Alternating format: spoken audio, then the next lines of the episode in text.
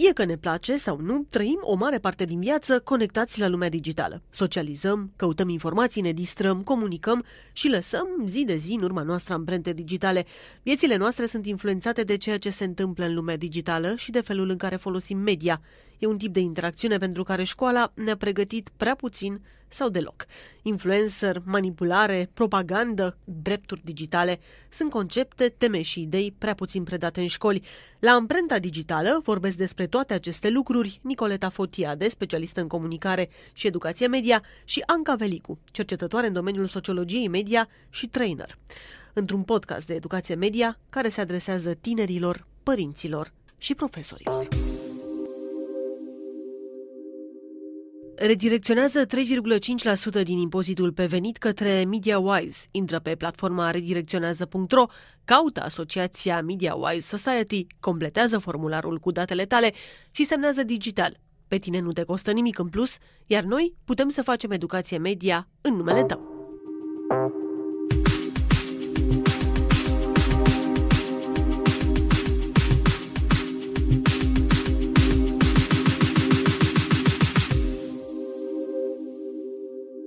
Găsit la Amprenta Digitală, un podcast de educație media găzduit de MediaWise Society și susținut de Institutul francez.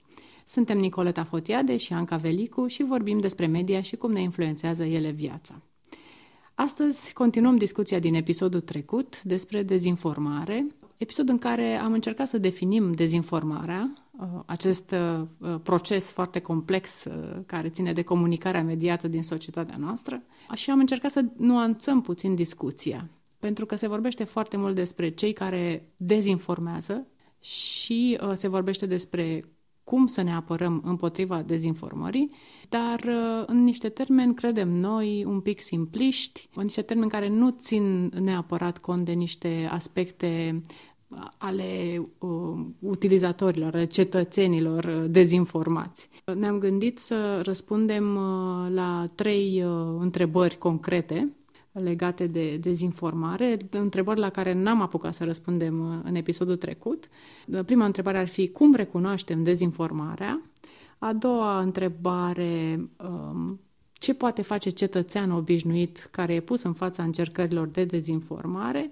Și să vedem dacă există un posibil uh, crash course sau un curs introductiv în ale dezinformării sau un atelier de două ore care să-ți dea armura antidezinformare. Cum recunoaștem dezinformarea, Anca?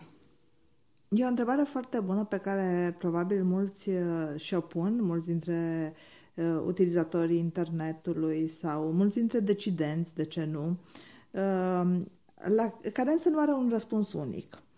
Pentru că depinde foarte mult uh, de conținutul dezinformării și de unde suntem noi ca utilizatori pe un continuum de la a fi informat pe tema respectivă la a fi total ignorant pe tema respectivă de la a avea o cultură mediatică la a fi din nou total ignorant despre cum funcționează media și mai ales cum funcționează social media. Deci nu se poate da un răspuns univoc și asta cred că mi-ar plăcea să fie foarte clar și din uh, discuția anterioară pe care am avut-o despre acest lucru. Totuși există câteva uh, moduri de a recunoaște uh, uneori un conținut anume sau de a fi suspicioși la un conținut anume. Regula de aur este că de câte ori ești suspicios să verifici da. uh, informații. Aici cred că tu, din perspectiva anilor mulți de formare pe care i-ai avut în educație media, poți să spui mai mult despre uh, pașii exacti pe care ar trebui urmați în uh, validarea unei informații sau în verificarea ei. E foarte importantă distinția pe care ai făcut-o între a fi cunoscător al subiectului și sau ignorant, pentru că asta uh, cântărește foarte mult în uh, recunoașterea dezinformării. Sigur, sunt tehnici pe care producătorii conținuturilor uh, care încearcă să înșele nu, publicul le folosesc și cea mai cunoscută este folosirea unui limbaj care emoționează foarte mult, care încearcă să declanșeze niște emoții puternice în noi și apoi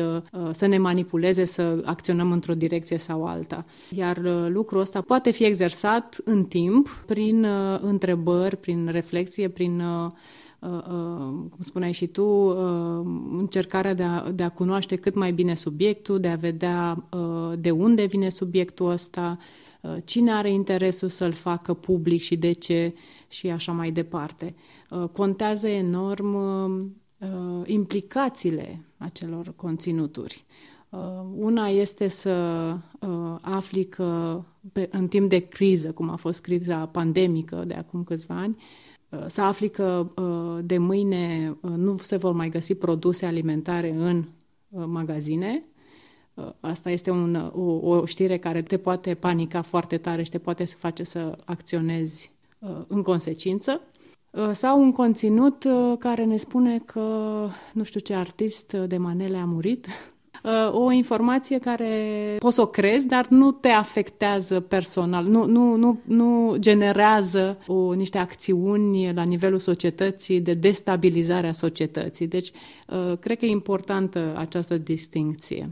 E importantă distinția asta, mai ales în contextul în care apelul la emoții în uh, formularea unor produse mediatice, unor conținuturi mediatice, nu este nou. Adică presa populară de la 1700-1800 apelează la emoții, adică da. este o tehnică bine validată, uh, care are potențial să genereze public și știm foarte bine că și televiziunile și uh, toată media populară folosește această tehnică. Deci, cumva, dezinformarea nu, nu inventează foarte mult la nivel de tehnică discursivă. Uh, educația media uh, sau regulile de educație media care au fost deja validate uh, funcționează încă, are însă ceva în plus, ceva în ceea ce privește tehnologia. Spuneam și data trecută că platformele sociale sau social media, nu?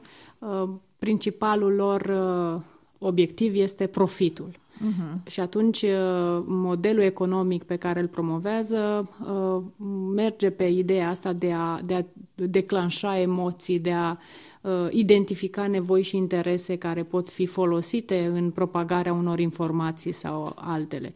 Deci, noi ca utilizatori, e bine să înțelegem lucrurile astea de ansamblu care construiesc acest ecosistem în care dezinformarea uneori înflorește. Aș vrea să amintesc aici o carte care a apărut acum câțiva ani, uh, care se numește uh, Construcția mediată a realității, uh, care vorbește tocmai despre acest mod în care imaginea asupra realității pe care ne oferă de multe ori conținuturile pe care le citim în bula noastră din social media este o imagine construită uh, total Uh, nu doar de către editori și jurnaliști, ci de către algoritmi. Această informație este vitală să înțelegem că ceea ce vedem acolo nu reprezintă realitatea așa cum este. Întotdeauna realitatea mediată este selectivă și incompletă. Asta este un lucru pe care ar trebui să-l ținem minte de fiecare dată când interacționăm cu orice tip de media. Uh, o altă tehnică folosită în uh, dezinformări uh, se numește dihotomie falsă sau dilemă falsă, adică ia un subiect complex și afirmă în mod fals că există doar două explicații posibile. Adică dacă eu critic USR sau PNL, înseamnă că țin cu PSD uh-huh. Ceea ce este fals. Uh-huh. Dar se folosește foarte mult tehnica asta și o văd destul de des uh, încă în ziua de astăzi, de ani de zile am, uh, am remarcat-o. Așa cum în pandemie, dacă vaccinurile COVID funcționează, atunci de ce persoanele vaccinate fac COVID? Uh-huh. Acesta este unul dintre riscurile majore ale dezinformării, această radicalizare, pentru că prin dilema falsă, prin faptul că se pun pe masă doar două posibilități, fără să da. se, găse, să se se accepte că există o întreagă plajă de posibilități intermediare și de cauze și de efecte și de acțiuni intermediare, se creează polarizarea la nivelul societății și radicalizarea. Și când se vorbește despre efectul destructiv al dezinformării asupra democrației, acesta este unul dintre uh, aspectele avute în vedere. Apropo de radicalizare, uh, pe măsură ce îți exersezi gândirea critică, îți exersezi un soi de flexibilitate cognitivă care te ajută să înțelegi mai bine lucrurile astea și te ajută să nu te panichezi în momentele în care un subiect devine uh, foarte discutat în spațiu public în termeni alarmiști. De aceea, cea idee de educație media pe care noi o promovăm uh, se duce fix în direcția asta. Să obținem acea flexibilitate uh, și detașare, dacă vrei, uh-huh. cu ajutorul cărora uh, să ne punem întrebări. O altă tehnică mult folosită în spațiul public românesc este aceea uh, țapului spășitor. Atunci când avem o problemă, în loc să încercăm să o rezolvăm, căutăm un țap ispășitor pentru ea, că e mai simplu așa și produce emoții mai puternice și asta presupune, bineînțeles, atacuri la persoană. Uh, eu vin cu o poziție, nu poziția mea contează, contează cine sunt eu și ce am făcut eu în trecut și ce am zis eu diferit uh, în alt moment, uh, lucruri care deviază discuția de la subiect și de la informația importantă care contează și o duce către o formă de dezinformare. Uh, de fapt, problemele astea sunt probleme de, despre care s-a vorbit încă din antichitate. Silogismele și uh, sofismele vorbesc despre asta și ar fi extraordinar dacă am luat din școală informația pe care ne dă școala și am aplicat-o la realitatea foarte concretă.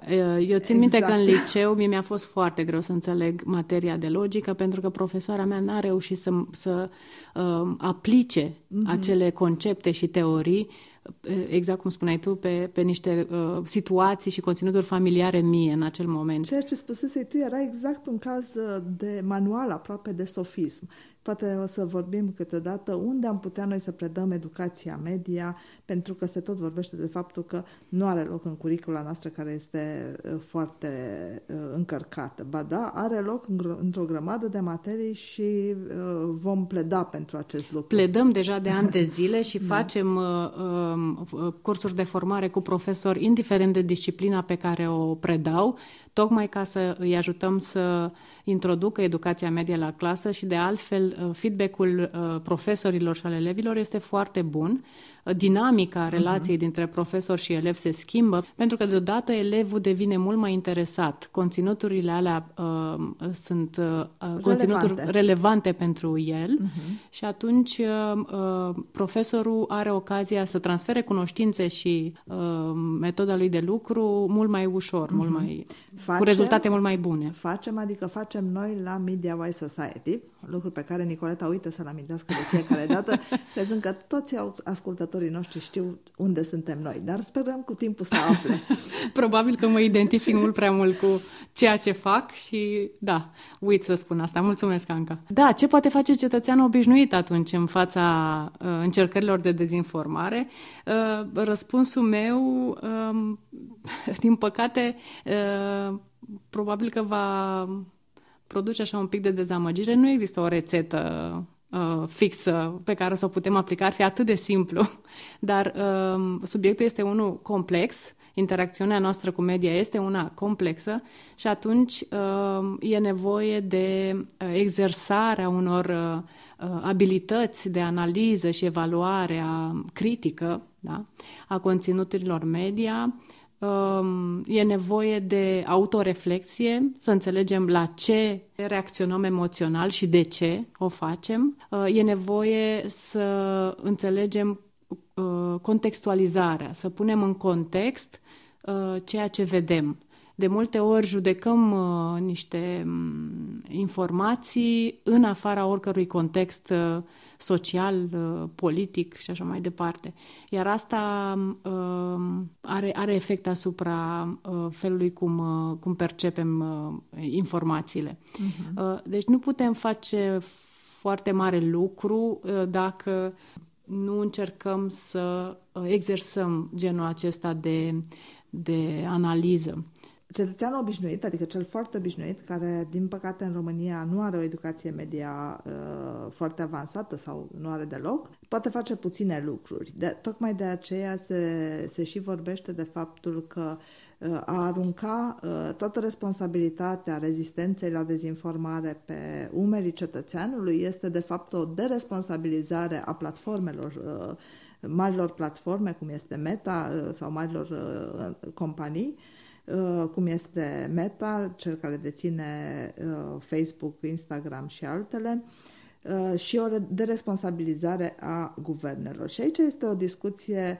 asupra care aș vrea să uh, stăm uh, puțin sau măcar să o pornim, pentru că există um, o balanță, un echilibru foarte precar între a responsabiliza guvernele Uh, pentru a acționa uh, împotriva acestei dezinformări sau măcar să diminueze această dezinformare, tocmai pentru că are un impact social atât de mare, și riscul de a uh, dezvolta cenzură sau de a deveni prea intruzivi în acest aspect. Și pentru asta știu că Comisia a dat câteva recomandări și a dezvoltat anumite strategii, anumite Uh, documente în care tocmai uh, vorbește despre lucrurile astea. Practic ține și de implicarea civică a cetățenilor. Corect. Pe de o parte ține de ideea de educație, uh-huh. să învățăm, să identificăm, să recunoaștem formele dezinformării uh, și pe de altă parte este de a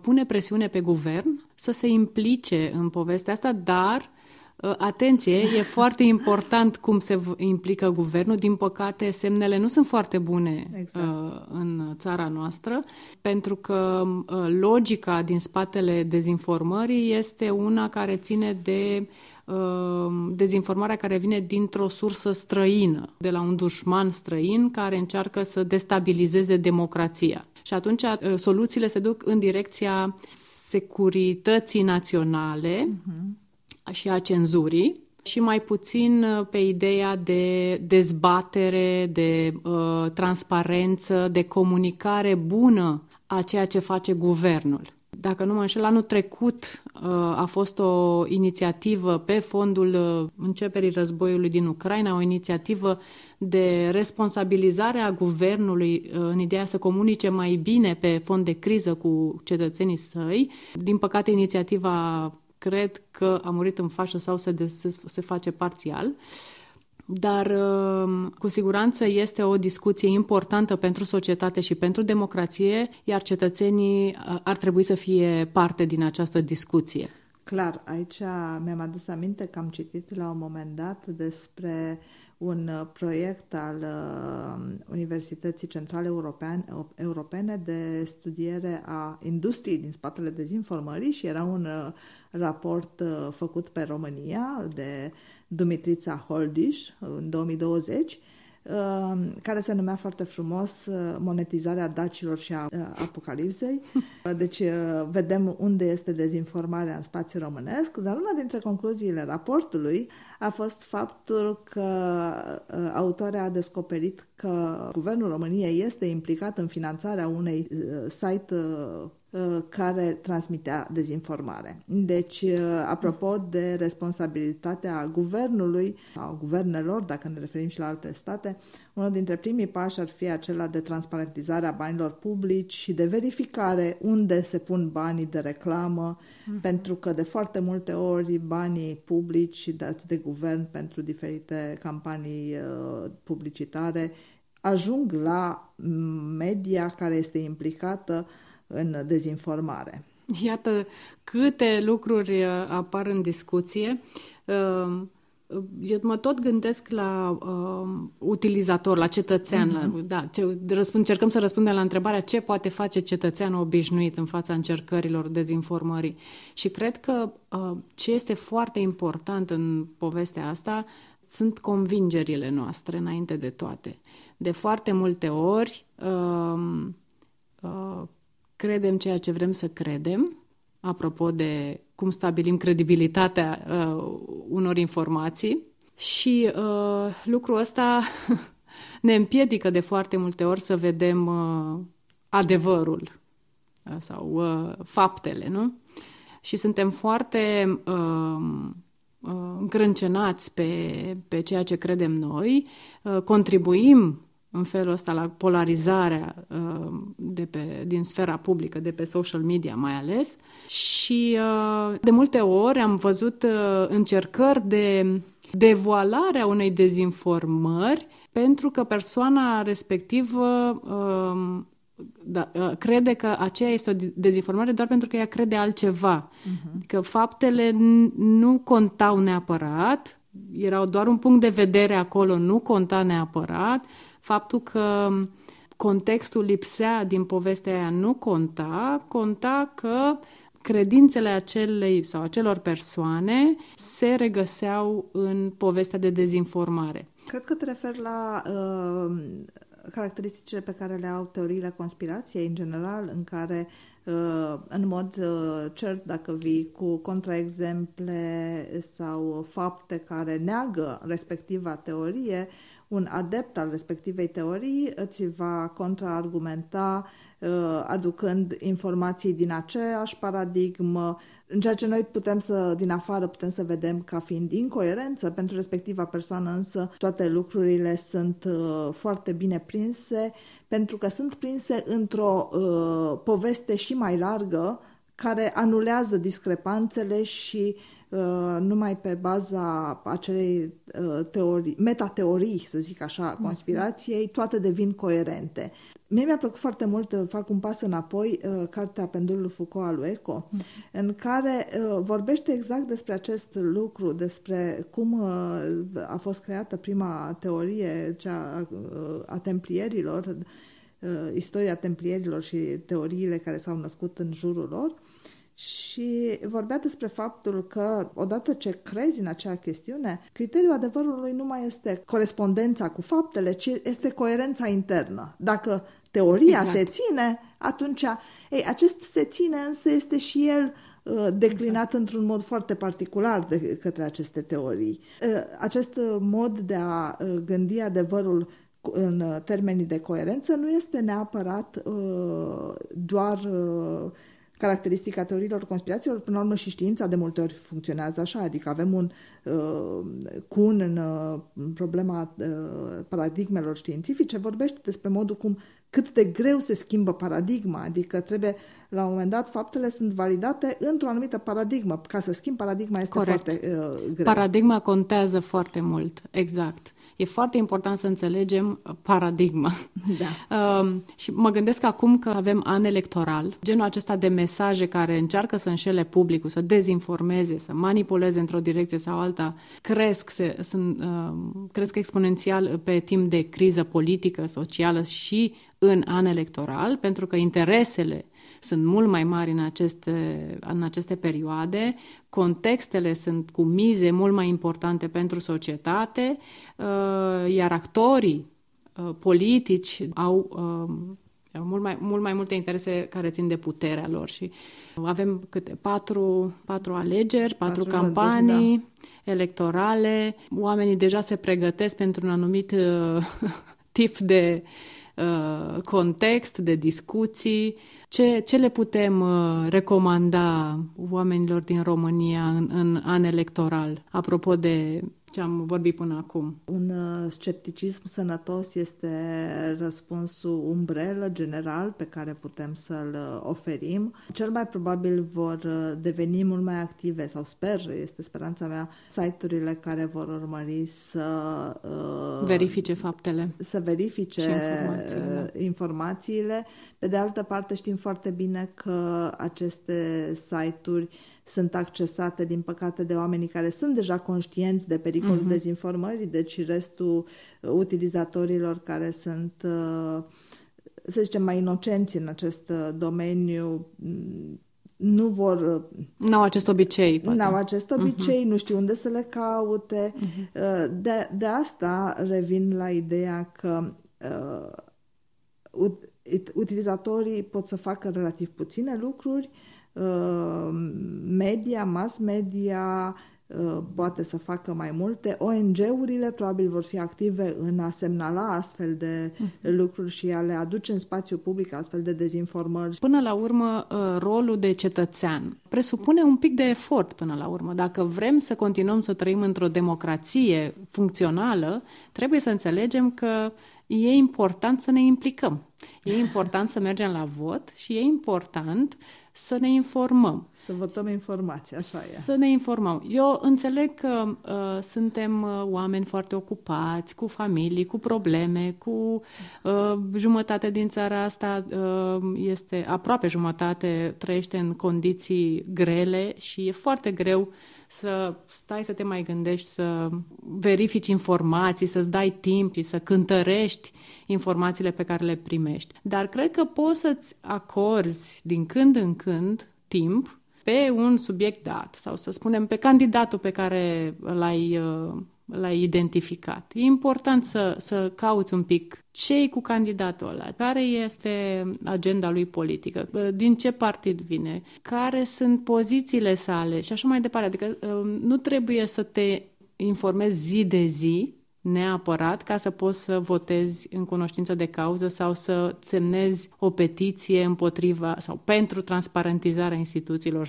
statului cetățeanul obișnuit poate să o facă. Eu personal sunt mult mai uh, sceptică cu privire la această posibilitate, dar uh, let's hope for the best. Uh. Oricum, uh, îmi este clar ca să răspundem puțin și la a treia întrebare, dacă există un uh, curs uh, introductiv care să ne, ne dea o armură antidezinformare, uh, Cred că ideea principală e să luăm ușor, ușor lucrurile astea, să încercăm să ne dezvoltăm acest obicei sănătos de a verifica informațiile, uh, resurse care să te ajute, resurse educaționale, acum spun, care să te ajute să înveți să faci lucrul ăsta există. Uh-huh și uh, uh, tre- uh, trebuie să în, încercăm cu aștept, să începem cu așteptări mici, să nu ne imaginăm că în uh, două, trei zile uh, putem să ținem piept uh, dezinformării. Da, trebuie de fiecare dată să verificăm mesajele și conținuturile și așa, dar trebuie să înțelegem structural cum funcționează platformele sociale. E cineva dintr-o generație mai veche avea o vorbă scrie la pravda. Au fost oameni care au trăit cu ideea că presa scrie adevărul, nu așa, pravda. Da. Ei, acest scrie la, la Pravda nu mai este de actualitate. La momentul ăsta, pe internet, oricine poate să fie oricine. O autoritate. Da. Exact, da. să se dea o autoritate, să spună orice și nu va fi tras la răspundere de către nimeni, cel mai probabil. Maxim ce poate risca este să se dea acel conținut jos, dar până se dă jos, se viralizează. Din nou, asta e o discuție interesantă despre influenceri online, pe care o vom avea da. într-un episod uh, separat. Um, din păcate, uh, trebuie să ne oprim aici cu discuția aceasta, nu înainte de a ne spune Anca uh, despre subiectul pe care l-ai uh, identificat de curând. Și am ales să vorbesc astăzi despre o carte proaspăt lansată, se numește We the Data, Human Rights in the Digital Age, noi datele despre drepturile omului în epoca digitală, scrisă de Wendy Wong. Mi se pare important, uh, din nou, în contextul ăsta al uh, platformelor sociale, dar nu numai. Autoarea arată că dataficarea societății este aici și rămâne. Ce înseamnă acest termen, pentru cine nu știe, este faptul că noi producem date uh, în mod continuu aproape, că viețile Atunci când sau... interacționăm când interacționăm pe platforme. Cu, cu aproape orice, nu numai. Asta, mm. asta este ideea. Uh, producem date când uh, avem un card pe care îl validăm la bibliotecă, la serviciu, uh, când producem date cu smartwatch-ul care mm-hmm. ne urmărește cum dormim, unde dormim, când facem plăți, orice interacțiune umană, când ne suim în autobuz, produce niște date care pot să fie care sunt, nu că pot, sunt ulterior transformate în informații și pe, pe baza cărora cineva ia decizii. Acest cineva poate să fie uh, o companie legitimă, uh, Sau o de exemplu STB-ul când face uh-huh. o, mhm. uh, când monitorizează traficul dintr-un uh-huh. autobuz și să sperăm noi îmbunătățește transportul în comun, este o uh, decizie legitimă. Uh-huh. Noi putem să uh, decidem că trebuie să ne culcăm mai devreme sau mai târziu, dacă uh, în funcție de datele pe care ne furnizează ceasul, da. statul, dar și companiile comerciale. Această dataficare a societății a fost dezbătută de foarte multe ori din perspectivă economică. Uh, avem uh, o carte mai veche despre supravegherea capitalistă al lui Shoshana Zuboff, în care vorbește despre faptul că noi suntem victimele unei noi forme de capitalism, noi generând date care sunt exploatate și mai există încă o altă carte de Nick Coldry despre neocolonialismul, data neocolonialism, și ce aduce nou uh, cartea? Cartea asta aduce de nou ideea că, de fapt, trebuie să privim lucrurile din perspectiva drepturilor umane și din perspectiva faptului că noi suntem datele. Uh-huh. Deci, uh, datele nu sunt doar un subprodus pe care îl generăm în trecere, datele ne reprezintă pe noi. Și atunci se pune problema uh, drepturilor postume asupra uh, datelor, cine Cine are dreptul uh, asupra unor date generate de cineva care a murit? Cine deține drepturile asupra datelor respective? Le deținem noi, le deține numai Facebook-ul, de exemplu? Pentru că noi, În momentul așa... de față, noi mai puțin. Noi mai puțin? Noi Ei, utilizatorii, Aici da. este advocațiul pe care îl face autoarea, arătând că noi, ca utilizatori, trebuie să fim incluși la masa deciziilor pentru că suntem părți implicate. Noi suntem datele, așa cum spune și titlul cărții. Foarte importantă cartea și subiectul. Care a apărut la MIT Probabil în 2023. limba engleză da, deocamdată. În Sperăm să fie tradusă și în limba română, ca multe alte cărți uh, de media Importante. care nu sunt uh, traduse în limba română. Uh, aici se încheie discuția noastră. Prea da. puțin timp pentru un subiect așa de complex. Dar vom reveni asupra lui îl reluăm și în alte episoade. Nu uita să ne trimiți întrebările tale și uh, la revedere! La revedere!